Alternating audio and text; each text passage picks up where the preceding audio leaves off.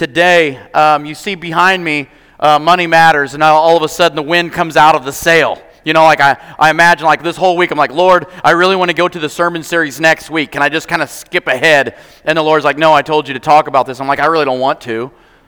Nobody enjoys this sermon. I mean, like, like I was like, you know, this is not the usual typical sermon where they're like, that a boy, man, that was one of your best. It's usually like, Really? I came on this Sunday? I could have slept in. I could have been in my pajamas. I could have watched this online this Sunday. Yes, you could have, but you're here too late. Lock the doors. I'm just kidding. But here's the deal I'm telling you, money matters.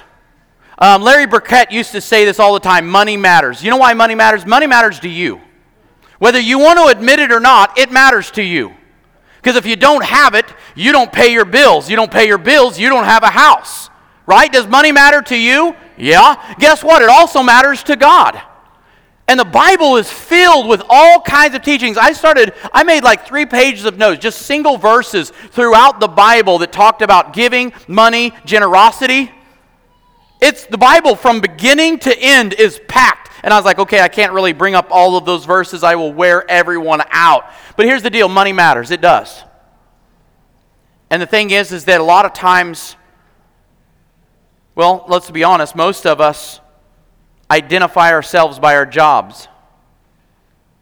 I'm a truck driver, I'm a farmer, I'm a, even I'm a pastor. We identify ourselves by what we do in which we re, raise, make money. How often have you identified when you're trying to explain who you are, you immediately went to the job that you do for a living? How many of you, come on, how many of you like I'm a teacher, I'm a this, I'm a this, and you you and then guess what? Then what we also then is describe our worth by what we're paid.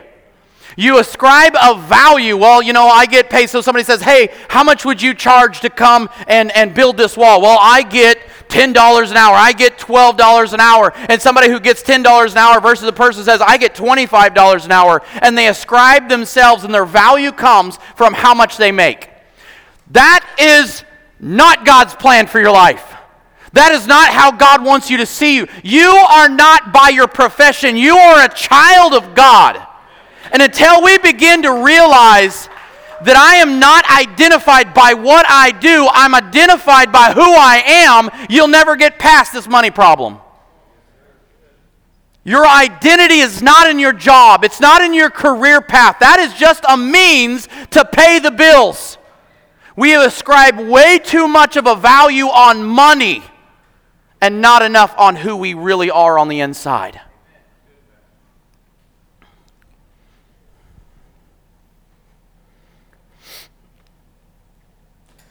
Problem that we have is that our treasures are placed in the wrong place. Our treasure is in the wrong place. Your treasure is what you value. So let me show you this passage Matthew chapter 6. And it says this Do not lay up for yourselves treasures on earth, where moth and rust destroy and where thieves break in and steal, but lay up for yourselves treasures in heaven, where neither moth nor rust destroys, where thieves do not break in and steal. For where your treasure is, there's your heart. I almost, I forgot, I was in a hurry to get here to get the chairs in place. I was going to bring one of my greatest treasures here on earth, which is my bow. Not even going to lie to you. Her name's Eva. I named her. Yep, she's beautiful. I love her. Um, every year I like to, to add things, you know, accessories. I like to accessorize my bow. Um, I probably paid more for my bow and all the accessories and the arrows and the broadheads and all these things than I would want to admit in a public setting that is one of my high it's, it's, something i treasure. It is. Now but the problem is is this. Do is, is this a greater treasure? So where your heart is where, your, where, where your, your heart is where your treasure is. So do i is this my number one treasure or is this just something that i value? Like i love hunting. But here's the reality. Does that get in the way? Is that value getting to where i'm putting that before god See, that's where, that's where we get a lot of problems is that we say, well, I love God more, but we, put, we give him less time. We give him less resources, our money. We give him less of our abilities. We give him less of ourselves, and we're pouring ourselves into this thing that we love. That's when we're getting a, a value and worth issue. You guys get what I'm saying there? I remember there was a time I was pastoring a church, and I was kind of in my own little spiritual drought, and uh, hunting season came upon, and I mean, I was in a deer stand all the time. And I had somebody in the church come to me and they said, Daniel, please don't be offended. Usually, when somebody says that, you know that they're going to say something offensive, right? Like, don't be offended, but. Why is there always one of those in every conversation? No, okay, so, um, so I, I said, okay, I'll try not to be. And then it's like, you know, I really feel like you care more about hunting than what you do about the church flock here. And you know what? They were right. I had became obsessed and chase after deer in an unhealthy way. My treasure values, my what I treasured got warped. Has any of you guys ever had some things in your life that you really, really, really, really, really, really, really treasure and it got between you and God? Okay, right? It could be a car. I'm just talking, I'm a bow hunter. I love it. That's where, that's what I, I have to keep a very close eye on that. It could be your car. It could be your clothes. It could be your shoes. It could, I don't know, um, it could be your, your, your livestock, your farm. Your, it could be your job, your business, your career path. But the point is, is that what God is saying to us is like, don't store up all your treasure here on earth because you're not taking it with you.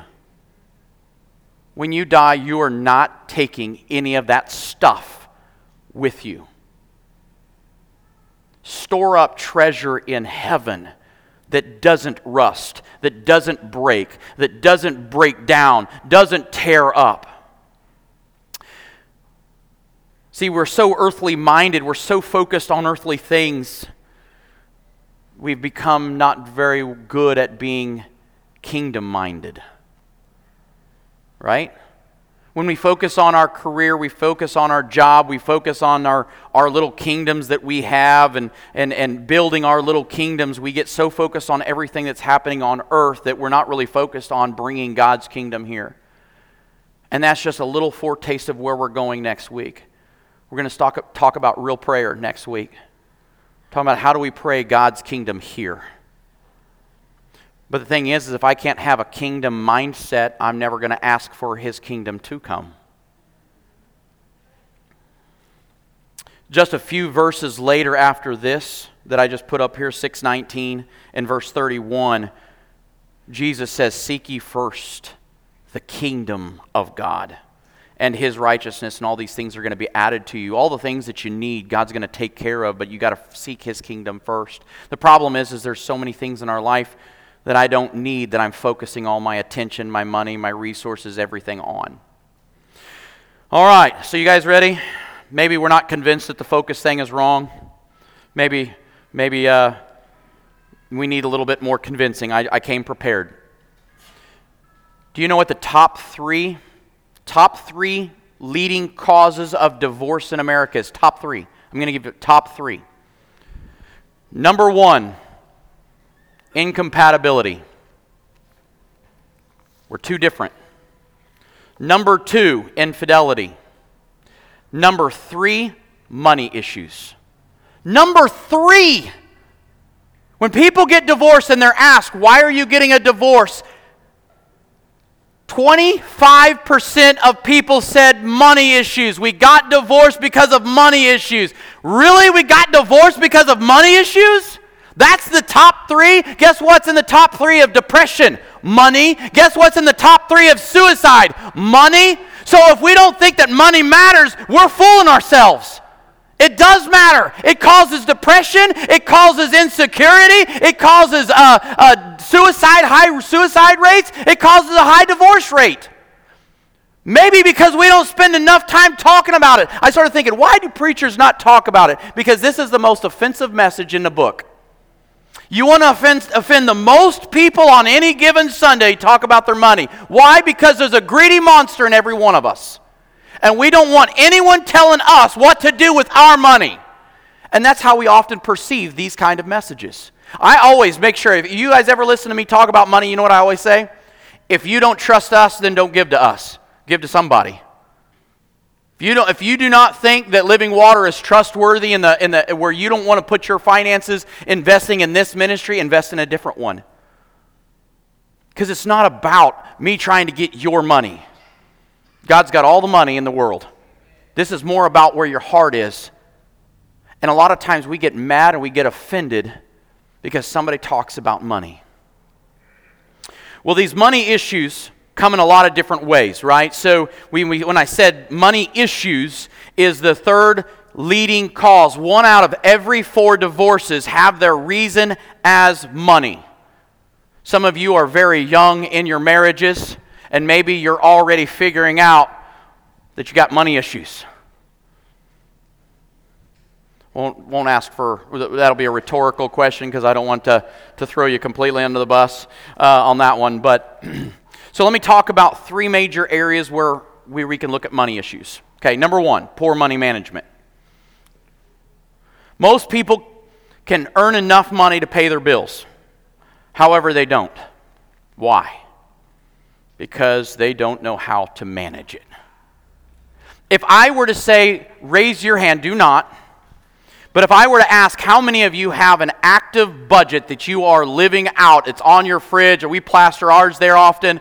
And so if any of you, you know, like you think about it, how many of us in this room are actually have a budget that we are living by? Most people would not raise their hand because they're not.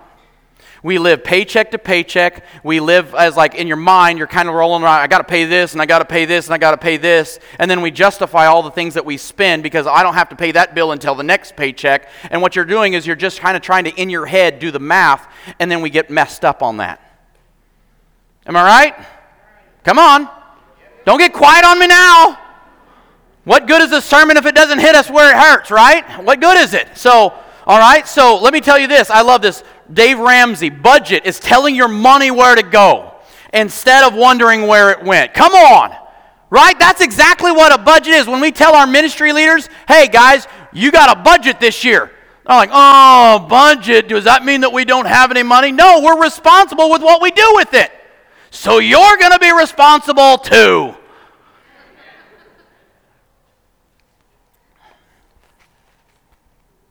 You must gain control over your money, or the lack of it will forever control you. How many of you have felt like you've been controlled by your finances? The money's more in control of you because you don't have a budget. And I'm not trying to be mean, but until you have a budget that you live by, it will continue to control you because you have to wonder at the end of the month why you don't have enough to pay your bills.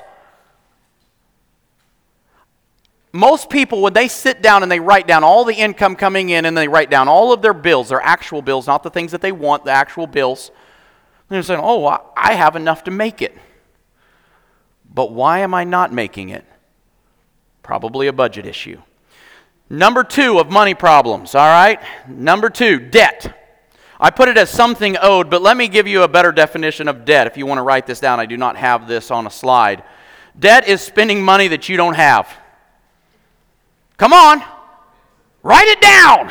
Come on, write it down. Money is spending, uh, debt is money spent that you do not have. That's exactly what debt is. I don't have the money for it. I want it anyways. Now I'm in debt.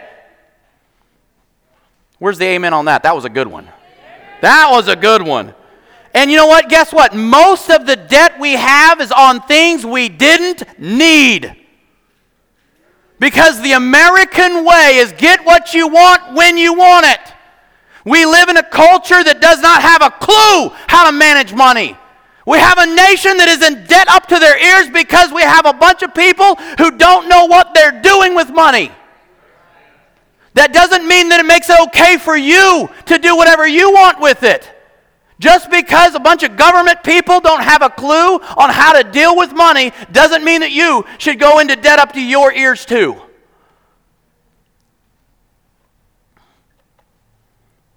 We spend so much money on things that we don't need. Mm. One of the amazing things is that Dave Ramsey also says about debt it's not a tool, It's a method to make banks wealthy off of you. Come on. They make it sound like it's for you. Oh, we want to help you out. They don't want to help you out. They hope that you get the loan, pay a bunch of money towards the loan, and then get to repossess whatever you have, so now they get to double down on your back.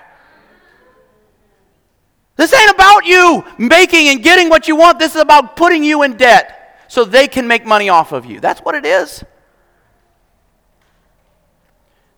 Actually, Proverbs 22 7 says, The rich rule over the poor because the borrower is a slave to the lender. Think about it. The moment you begin to borrow, you owe them. I love this. The fact is, the government can get out of debt. The same way you get out of debt, you quit borrowing money, you quit spending, and you balance the budget.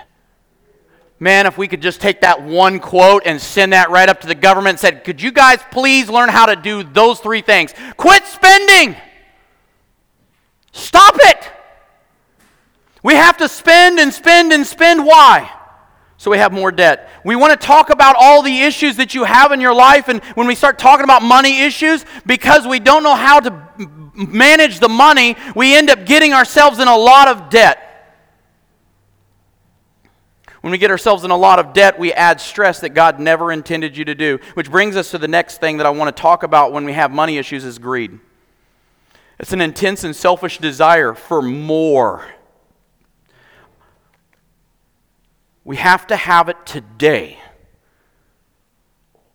I mean, where did that come from? Why do I have to have it today if I don't have the money for it? Think about this. I mean, this, I know this is going to hit us. I know it is.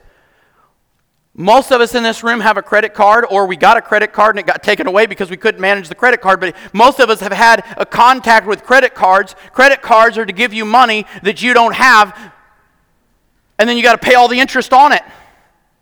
See, Debt goes right into this greed issue. I can't wait till tomorrow. I have to have it today.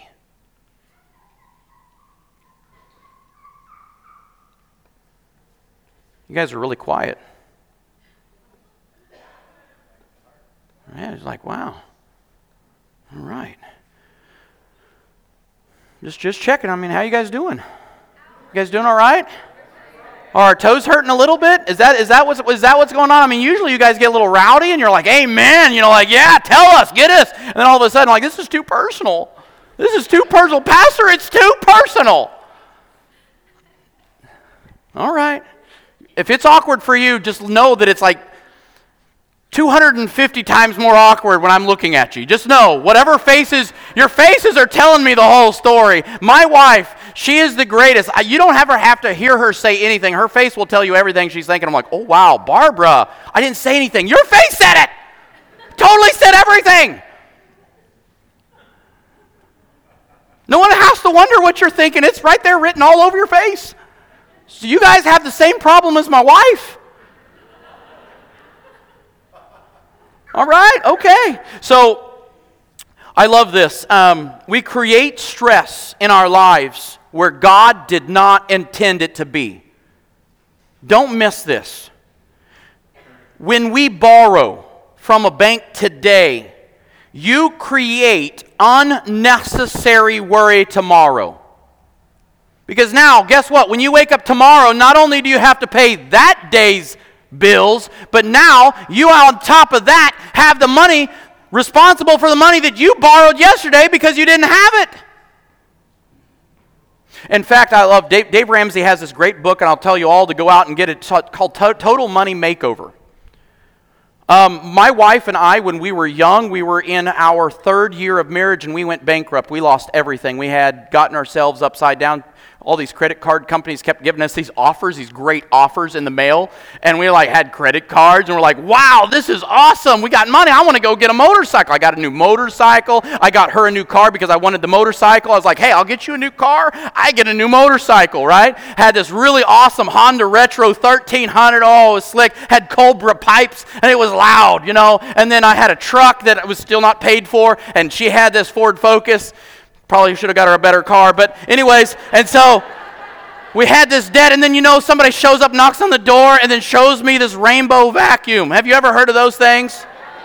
The guy guilted me into buying the dumb thing because he showed me how much dirt was on my mattress. And I felt like if I didn't buy this stupid thing, then I was going to have dirt on my mattress. Well, guess what? It still had dirt on the mattress. And then all of a sudden, I had all these phone calls. Hey, you owe me money. You owe me money. You owe me money. I'm like, I don't got it. I can't give you what I don't have. And they said, But you borrowed it. I created so much stress in my wife's life because I had to have today what I didn't have the money for. If you don't have the money, then leave it alone. The only thing that in Dave Ramsey's book, he talks about the one thing that you can get into debt in, it would be on your home. And he also gives a certain percentage of what you can do versus your deal. I don't remember all the details. Even a car. He says, make payments to yourself. You want a car, make a payment to yourself. And when you get enough, go buy it. But see, we create all this extra stress that we don't need because we have to have today. But where does that come from? And that's why I'm wanting you got to understand it's a, it's a greed issue in us. That's hard to hear, isn't it? Let me even make it harder. Pastor Paul's like, I can't wait to do this Sunday school lesson next week. like this, nobody's going to show up to Sunday school. 1 Corinthians 6. Or don't you know that wrongdoers will not inherit the kingdom of God? Do not be deceived, neither the sexually immoral, nor adulterers, nor adulterers, nor men who have sex with men, nor thieves, nor the greedy, nor drunkards, nor slanderers, nor swindlers will inherit the kingdom of God. That's what some of you were, but you were washed, you were sanctified, you were justified in the name of Jesus Christ and by the Spirit of God. There are tons of verses that talk about how the greedy will not inherit the kingdom of God. And guess what? There's a little greedy monster in every one of us. And if we are not going to be honest enough with ourselves to say, there's a little greedy monster inside of me that I need to deal with, then we're being foolish. How many of you have a little greedy monster inside of you? I know I do. Okay, everybody else is lying. You got another, you got a greedy monster and a lying monster in there. Okay, I'm just I'm just checking. Just seeing. Okay. All right. There's tons of scriptures that go through and talk about money. One, one a popular one is Deuteronomy 8 18. You shall remember the Lord your God, for it is He who gives you the power to get wealth. God is giving you the ability to get the job that you have, given you the abilities. Ecclesiastes, whoever loves money never has enough. See, it's not just about money. A lot of times it's not the money at all. Sometimes it's the stuff that we want that comes from the money. So it's not that I love the money, I love the stuff that the money can get me. So I, I could care less about money or if I have it, I just want a nice bow. And I want a nice tree stand. And I want a nice this. And I want a this. And I want a this. And I want a this. So I like what the money can, can give me. That's what the problem is, is that when you love that stuff and that stuff becomes your love, you never get enough of it. So I want you to understand that we are accountable to God for how we spend our money. Do you belong to God? Yes. Did, did your, your spouse, if you're married, did God create them? So therefore they belong to their creator? Your kids, were they created by God? Yep. They belong to the creator who created them. So if I belong to God, then everything that I think I have is His too. My car's not really my car, He just lets me drive it around. My house is not really my house. He gave me every ability that I have to do anything that I do. So when I start thinking about it as everything, when I, when I get to a place of saying, God, everything's yours, it makes it a lot easier. So, God, what do you want me to do with it? What do you want us to do with this farm? What do you want me to do with this car? What do you want us to do with the right resources? What do you want me to do with my gifts? What do you want me to do with my abilities? God, what do you want me to do as a husband in my house? What do you want me to do as a father in my house? The, the point beginning that I begin to look at myself and say, God, everything that I am and everything that I have is yours. So, God, what do you want me to do with your stuff? The moment I give it all away, it gets a lot easier. God is yours, it's not mine. So, the passage that we're going to be looking at, we're going to get really awesome principles is uh, in, in 2 Corinthians chapter 8. So I want you to, if you, if you, you can follow on the, on the screen or you can um, follow in, um, in your Bibles. 2 Corinthians chapter 8. So, and now, brothers and sisters. So Paul's writing to the Corinthian church. The Corinthian church has a lot of problems, okay? He had to write two letters to try to straighten them out. Have you ever met a church that's got a lot of problems? All churches have a lot of problems. The more people you have, the more problems you have because every one of us has a problem and we brought it with us. You might be sitting next to it. I just got. Cheyenne laughed really loud. I mean, really loud. Oh, that kind of like was a slip. You didn't even mean for that to come out. Well, Jeff, I'm praying for you. Okay. He says, And now, brothers and sisters, we want you to know about the grace that God has given the Macedonian churches. In the midst of a very severe trial, their overflowing joy and their extreme poverty, he sets the stage for what the church is going through. The Macedonian churches were um, Philippi, Thessalonica, Berea, they were some of the poorest areas. They were some of the poorest areas around, and so these, these churches weren't on the coast. They weren't money making churches. They weren't in rich cities, they were in very impoverished areas. So he's letting them know. He goes, I want you to understand their severe trial, their overflowing joy, and their. So, so the severe trial and extreme poverty are two different things. Did you see the and there? And? It's right there somewhere. And, right? In the midst of their very severe trial, their overflowing joy, and their extreme poverty. So not only did this, were they in extreme poverty, but they were also going through a severe trial. In fact, when you read through the book of Acts, you see how much persecution for believing in God was happening in those areas. In the Macedonian area, they were severely um, persecuted for believing and following Christ. So not only were they persecuted for believing in Christ, but they were also living in extreme poverty. That's the setting of these churches. Paul's bragging on them, and he says this In the midst of their severe trial, their overflowing joy and extreme poverty welled up into rich generosity. For I testify that they gave as much as they were able and even beyond their ability. I'm sitting there going, what does that look like? So, what, what happened is here's a church. They didn't have a lot of money and it, they, they, they wanted to help. So when they wanted to help, it welled up inside of themselves this overflowing joy. Though they were in extreme poverty, hear me, though they were in severe trial and extreme poverty, there was an overflowing joy that welled up in them and became generous. And they gave to the ability, and yes, even beyond their ability. Has any American given beyond their ability? I'm sorry, I probably shouldn't have said that. Not, I'm not sorry at all, but isn't that true though? That's hard, wasn't it? Have I ever given beyond my ability? Have I ever given until it actually hurt? Or did I just give what I could feel comfortable giving? Did I ever feel uncomfortable in my giving? Did I ever find a need that was so strong in my heart that I wanted to give more? And more and more. And even though I'm looking at it going, I don't know that I can do this, but Lord, I am trusting you. I'm going to give until it hurts this time. Entirely on their own. No one had to guilt them into it. No one had to guilt them. They did it on their own. They wanted to. Whew. Let's look at the next part. The next verse, verse 4, they urgently pleaded with us for the privilege of sharing in this service. The first point I want you to understand about giving, what it is, it's a privilege. And until we understand that giving is an absolute privilege, we'll never enjoy it.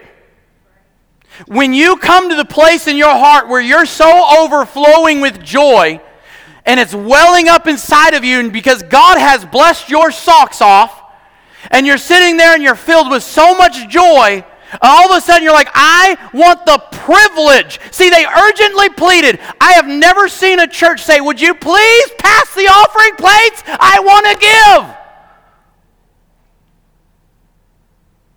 That was funny. You guys are so serious right now. Isn't it true though?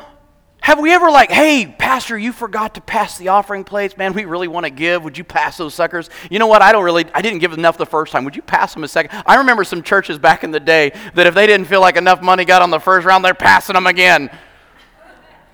That's guilting people into doing something that they should want to do. And I want you to understand giving is a privilege. Get that. When you get that, you'll start enjoying it. It's a privilege. It is not just about money.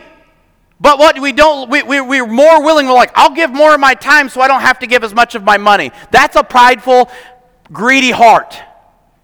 I should want to give my time. I should want to, it's a privilege to give my time. It's a privilege to give my talent. And it's a privilege to give my money away. It's a privilege. See, Christians today are not as generous as what the Bible says they should be. We're all sore from last night, and we're really going to be sore going home today. It's like, man. All right, hold on. Hold Hold fast, all right? So they urgently pleaded with the privilege. So giving is a privilege. Let's go on, verse 5 through 7. And they exceeded, and they exceeded our expectations. They gave themselves first of all to the Lord, and then by the will of God to us. So we urge Titus, just as he had early, earlier um, made a beginning, to bring also to completion this act of grace on your part but since you excel in everything, now he's talking about the Corinthian church. Now that you excel in everything, in, in faith, in speech, in knowledge, in complete earnestness, and in love, we have kindled in you, see that you also excel in this grace of giving. Giving is grace. Have you ever realized that when you put money, or you give someone money, or you help somebody out, that that is a grace that you're giving them. It's an unearned, undeserved grace. It's a gift. When you put money in the plates or you give to a ministry, you're giving grace. Just like God gave you grace. Can any amount of money in my life ever pay for the grace I have received? I want you to ask yourself that question right now. Is there any amount of money that you could give in your entire lifetime that would be equal to the amount of grace God gave you? So when we give, it's grace. It's grace. See, giving should be a good thing. It should be something that we're excited about. God, I got the privilege, and I, I God, I'm going to give grace today. I received grace, and I'm going to give it. The kingdom of God spreads through our genuine care and concern and eagerness to help our fellow man. The greatest evidence of God's grace in the Macedonians was on full display with their generosity. Mm. Mm-mm-mm. All right, let's look at the next one. Verse 8 and 9, I love this. I'm not commanding you. So, what he's trying to tell the Corinthian church, I'm not commanding you to do this. So, you're not bound by commandment to give. You don't want to give, don't give. I'm not commanding you, but I want to test the sincerity of your love. Oh, I was reading that, I'm like, oh, can you imagine being the Corinthian church reading this? I'm not commanding you to give, but I do want to test to see how sincere your love is. Is your love real? Is it genuine? Is it sincere? I want to test the sincerity of your love by comparing it with the earnestness of others. So they already gave. The Macedonians already gave. They gave beyond their ability, and they were earnest. They, they did it with everything that they were. Then he says, So I'm wanting to test your love by what they've already done. So are you going to back up this love? Is your love going to be real? For you know the grace of our Lord Jesus Christ, that though he was rich, yet for your sake became poor, so that through his poverty you might become rich. Have you ever thought of it that way? That maybe a lot of the things that I have in my life was actually because Christ became poor for me and opened the door for me. And then I've allowed that little stupid green, greedy monster inside my heart and I think it's all about me again. Greed is selfish, remember? It's selfish. self centered. See, giving is a proof of sincere love. The, the Corinthian church was good at everything they did. Have you ever met somebody who is just good at everything they did? They're kind of annoying, right? Like, like they can just do anything. They, they pick it up and they're like, whatever, whatever. Here, here. So the, the, the Corinthian church was good at everything they did. They was good at faith. they was good at knowledge of God. They was good at, they were, they were he listed all these things out. He's, he's, he's like, you're, you're good at all these things. You've excelled in everything in faith. You talk good. You have knowledge. You have a complete earnestness. You have a love inside of you. He's saying, You're so good. You excel at everything you do. Make sure you excel at this too.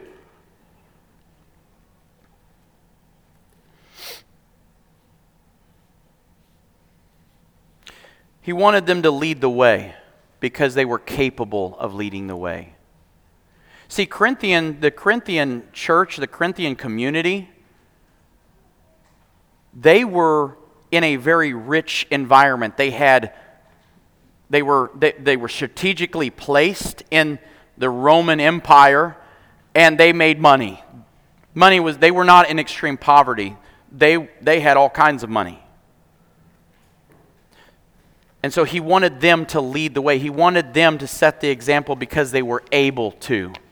He wasn't expecting those who were extremely impoverished to set the example. He expected those who had it to set the example. Let me keep going. Verse 10.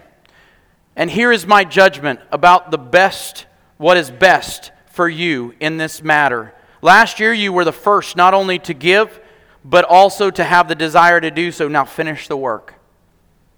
Finish the work so that your eager willingness to do it may be matched by your completion of it according to your means.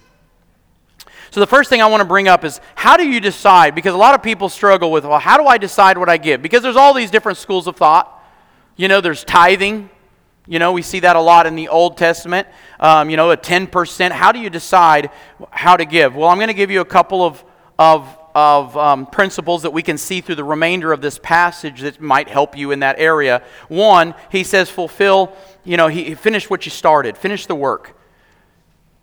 One of the things I want to tell you when it comes to, to money management is this fulfill your financial commitments. Inside your bulletin, I gave you just a half sheet of paper and it says monthly budget. You guys remember that? You see that? So, what I did is I just, you know, and this isn't a complete thing. I only had a half a piece of paper to work with. But the first thing that you do when you're working on a monthly budget is you put down your, the income. What do I get from my job? So then you know how much you're working with the rest of the month. So if I get paid this amount of money, I put that in there. The job, you know, like, hey, I get paid this for this, and I get paid this here, and I get paid this here. You know, you write your job down, you write the number out, and then you add them all up and you put it in that green little box. Then expenses tier one, and this is all on purpose. Tier one is the first, my first priority. My first priority is God. This is how my wife and I write a budget. Our tithe to God, God first. Most people, when they go to give God money, we often have a bad habit of giving Him our leftovers. Okay, so what we do is we we, because we don't manage our money, we take out all of the, we, we, we do all the things that we can and want, and then if there's anything left over, here's God, here's my leftovers. One of the things that we have learned through reading a lot of the Old Testament is that the people of Israel gave God the first fruits. They called it the first fruits. So, what would happen is when they would go and harvest their crops, you couldn't harvest them in one day, they didn't have combines. They did it all by hand. So what they would do is they would go out and they would they would harvest and out of the first part of the harvest, the stuff that they were guaranteed that they had in their hands, they gave it to God. Then they hoped that God would allow them to get the rest of the crops. First fruits. That's why it's called first fruit. God, I'm going to give you the best of my first. The other thing I put in there was taxes. A lot of times people get caught up and they're like, "Oh my goodness, I wasn't ready because you didn't manage." So if you know that you pay into taxes all the time, set up whatever that percentage is and put it aside. I put savings in here because we should be putting money away in a savings account. My dad has told me, Daniel, if you're managing your money well, you'll have three months of bills in a savings account for that only purpose. You lose your job, you can live for three months. If the world goes into a great recession, you have three months to make it. You have three months to figure it out. When you live paycheck to paycheck, you don't have any time to figure it out. So if you don't save money, you won't have it when you need it. Tier two, I need to pay a house. I need food, utilities, electric, water, sewage, water, waste removal, gas, propane, home insurance, auto payment, auto insurance, gas maintenance, that's kind of stuff on your vehicle. Here's the deal. A lot of people, I can't tell you how many times I've had people say, Hey, I can't pay my electricity bill. And I look at my list and I'm like, That is my third thing down the list. How did you not pay your third most important thing down your list? Because it wasn't third most important to them. We'll pay our phone bill, our internet, our cable TV before we. I can't tell you how many times I've seen somebody say, Well, I've had to pay my cable bill, I had to pay my, my internet. What good is that if you don't have electricity? Your TV doesn't do anything but the black thing now. Your electricity comes before the entertainment. Right? Come on now. We think it's funny because it's happened to us a couple of times in our life. We don't have our priorities straight. You pay your house payment because you have to provide for your family a roof. You pay for your electricity so they're warm when it's cold and they're cold when it's hot. You pay for food so they can eat. You take care of your family. You be responsible. If we just had some more responsible, mature people that manage their money just a little bit better.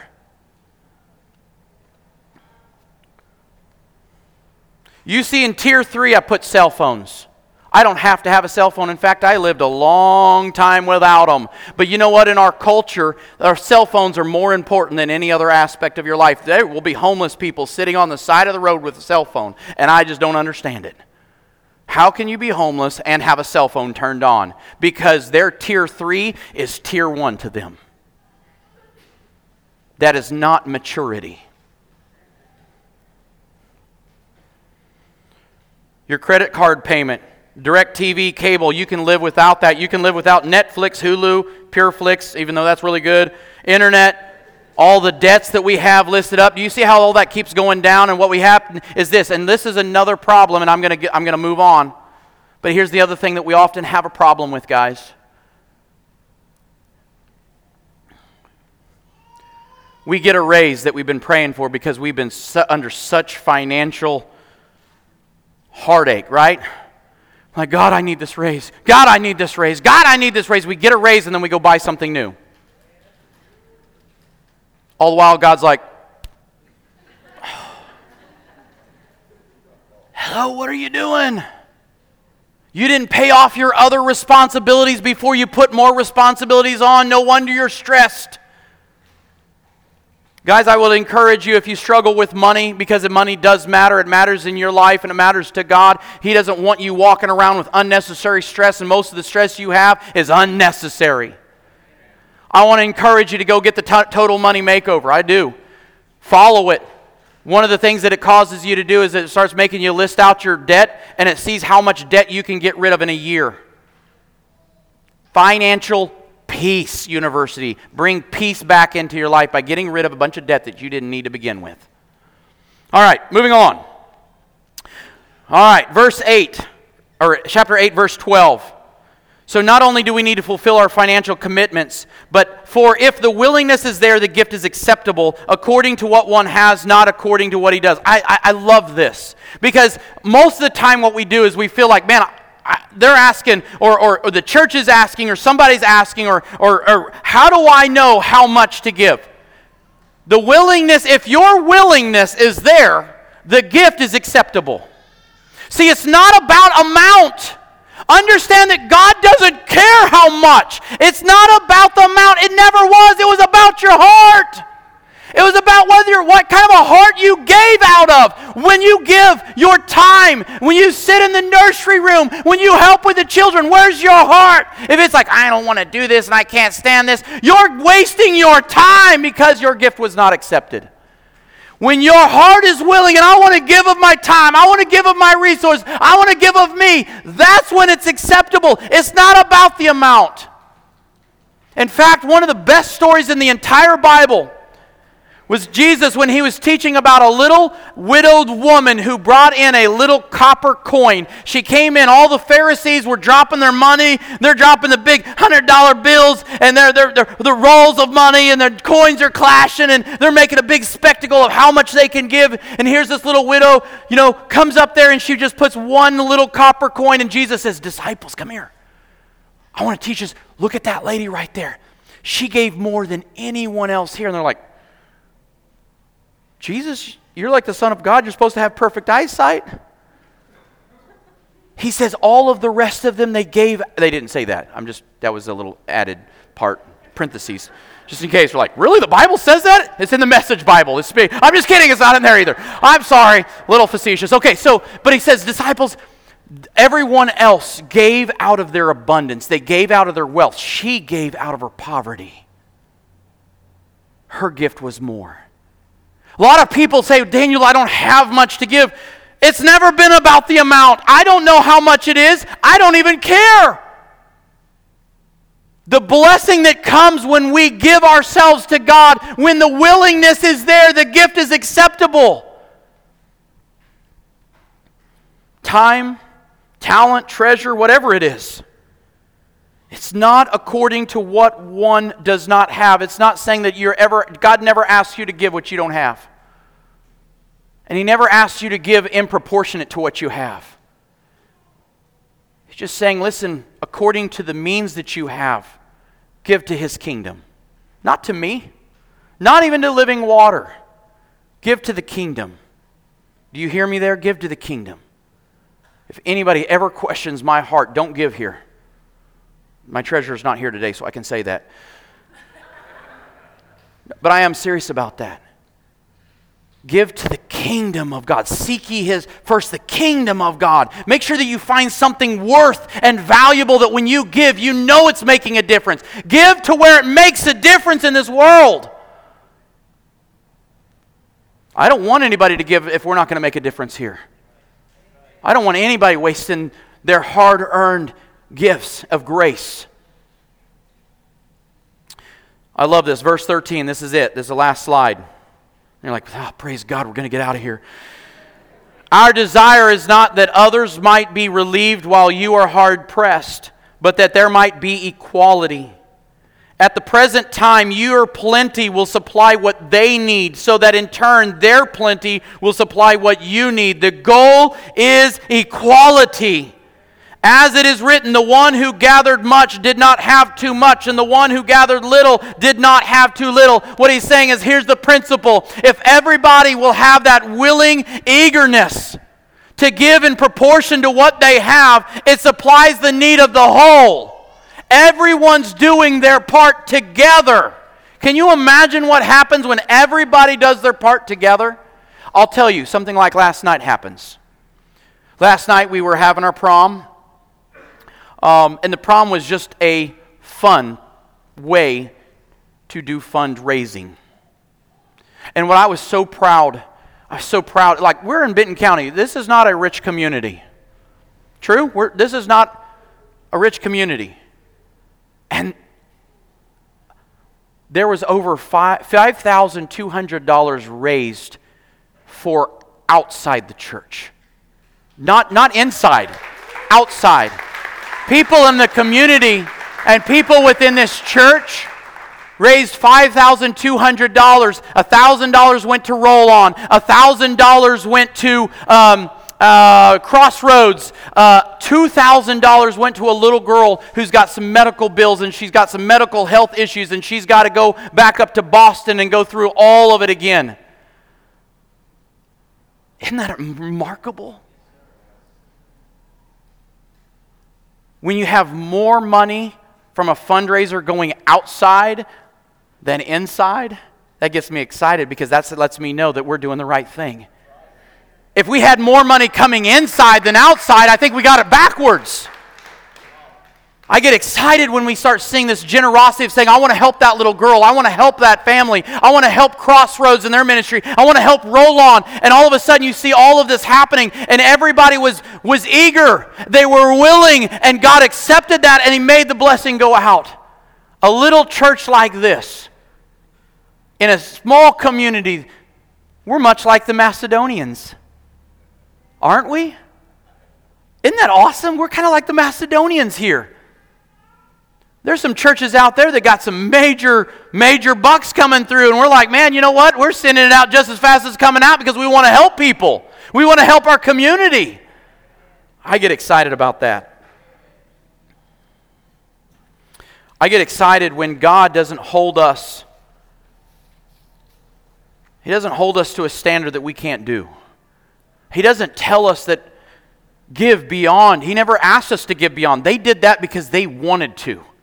They did it on their own. They didn't even they weren't urged to do it. They just did it on their own. And so what I want you guys and, and my goal in this was not to offend you. That's why I throw in as much humor as I can. So if you're laughing, then you forget that you were offended with the previous statement. It's pretty good smartness. I'm, I'm you know, like mama raised a dummy. It wasn't me. Sorry, sister. Um, so I only have one sister. I'll be getting a call later. But what I'm wanting you guys to understand is that this isn't about offending you. It's about, listen, most of us have money issues. And if every one of us could say, you know what, I could do this better, I could be more responsible, I could be more mature, then God can use us in a whole lot more ways. So this isn't about a ploy of trying to get you to give more. I that's not my heart at all. My heart is this. Let's be let's use what God has given us for his kingdom and I hope that you can find some really great ministries out there and some great things that you'll want to invest in and help out. I'll tell you what it means the world to these ministries that are out there trying to just make a difference all on their own. They don't have any help. We got so many in this community. If there's anybody here that says, you know what, I need to find a couple of ministries, I will help you find those ministries because they're everywhere and there's so much need. So, guys, um, I'm going to ask the worship team to come back. So, what I want you to do right now, and, and we always have an invitation, and here's, I think, what the greatest, the greatest thing about it is this, and I'm going to try to kind of go away from the money matters for a moment. And I really want to just talk about God's grace. Kind of want to go back to that moment that we were talking about that Christ became poor for us. You think about Jesus, he was there in the beginning. John 1, it says, In the beginning was the Word, the Word was with God, the Word was God. All things that were created were created by Him. In verse 14, it says that the Word, was, word became flesh. You see, Jesus didn't just come into an existence when He was born here on earth, He'd always been. Can you imagine being Jesus and setting aside, setting aside all of that glory and sitting on a throne in heaven, trading your golden scepter for three rusty nails, trading your crown for a crown of thorns, stepping down from a place of perfection, a place of love, and a place, place of, of, of, of mercy and forever faithfulness to come down to a, this place. He became poor for you. So, what I want us to do today is I just want to think about, and I want you to maybe just, uh, one of the things that Pastor Paul said a while back, he went to a church and, and he was preaching, and one of the ladies said, You know what? An altar is not just there to repent of our sins, but also to praise God. And so, maybe today, what we could do is spend some time praising God for the grace that we have received to thank God for all of that grace that He bestowed upon us, that how He became rich so or poor so that I could receive grace in richness. Maybe today is that day of saying, God, thank you so much. And I got my my my my my, my, my priorities are a little bit backwards, God, and I'm going to make that right with you. That's between you and Him. So today, that's what I want you guys to focus on. So if you'd bow your heads and close your eyes, I just want you to know the altar is open. Maybe you feel like this is a time that you want to praise God. You want to thank Him for what He's done in your life. You want to thank Him for the extreme grace that He has provided you. Maybe you want to just thank Him because He gave it all for you. Maybe today is that day that you say, you know what, I've been fighting against God my whole life, and today I'm just surrendering my whole self. Or maybe today is the day you say, you know what, I've surrendered every part of my life but my finances, but today it is, I'm giving it up to. I don't know where you are, but you do, and God does. So this is your time to respond to Him. The altar is open.